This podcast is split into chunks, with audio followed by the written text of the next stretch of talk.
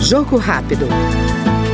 Vice-líder do governo na Câmara, o deputado Rubens Pereira Júnior, do PT do Maranhão, defende a responsabilização dos envolvidos nos atos antidemocráticos do dia 8 de janeiro, quando as sedes dos três poderes da União foram depredadas.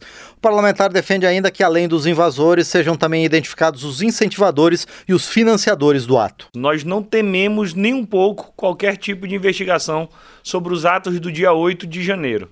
A nossa ideia inicial é que essa investigação fosse feita pela Polícia Federal, fosse feita pelo Poder Judiciário, que é o que está acontecendo. Já tivemos mais de 300 pessoas que foram devidamente processadas, denunciadas pelo Ministério Público, e o Supremo Tribunal Federal já aceitaram essas denúncias, já aceitou essa denúncia. Então, ao nosso ver, a investigação era suficiente. Como a oposição insistiu nessa pauta e nós nada tememos, nós hoje já somos daqueles que somos defensores da instalação dessa CPMI, porque o que nós queremos é uma total e irrestrita investigação.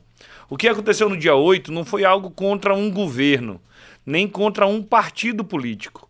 Ali foi uma tentativa de golpe de Estado, onde teve ações contra a sede do Poder Executivo, a sede do Poder Judiciário e as duas casas legislativas. Foi uma tentativa fracassada de golpe de Estado. Ali no meio nós tínhamos terroristas, vândalos, pessoas que tentaram até mesmo assaltar um caixa eletrônico durante aquilo, causando depredação ao patrimônio público, muito prejuízo.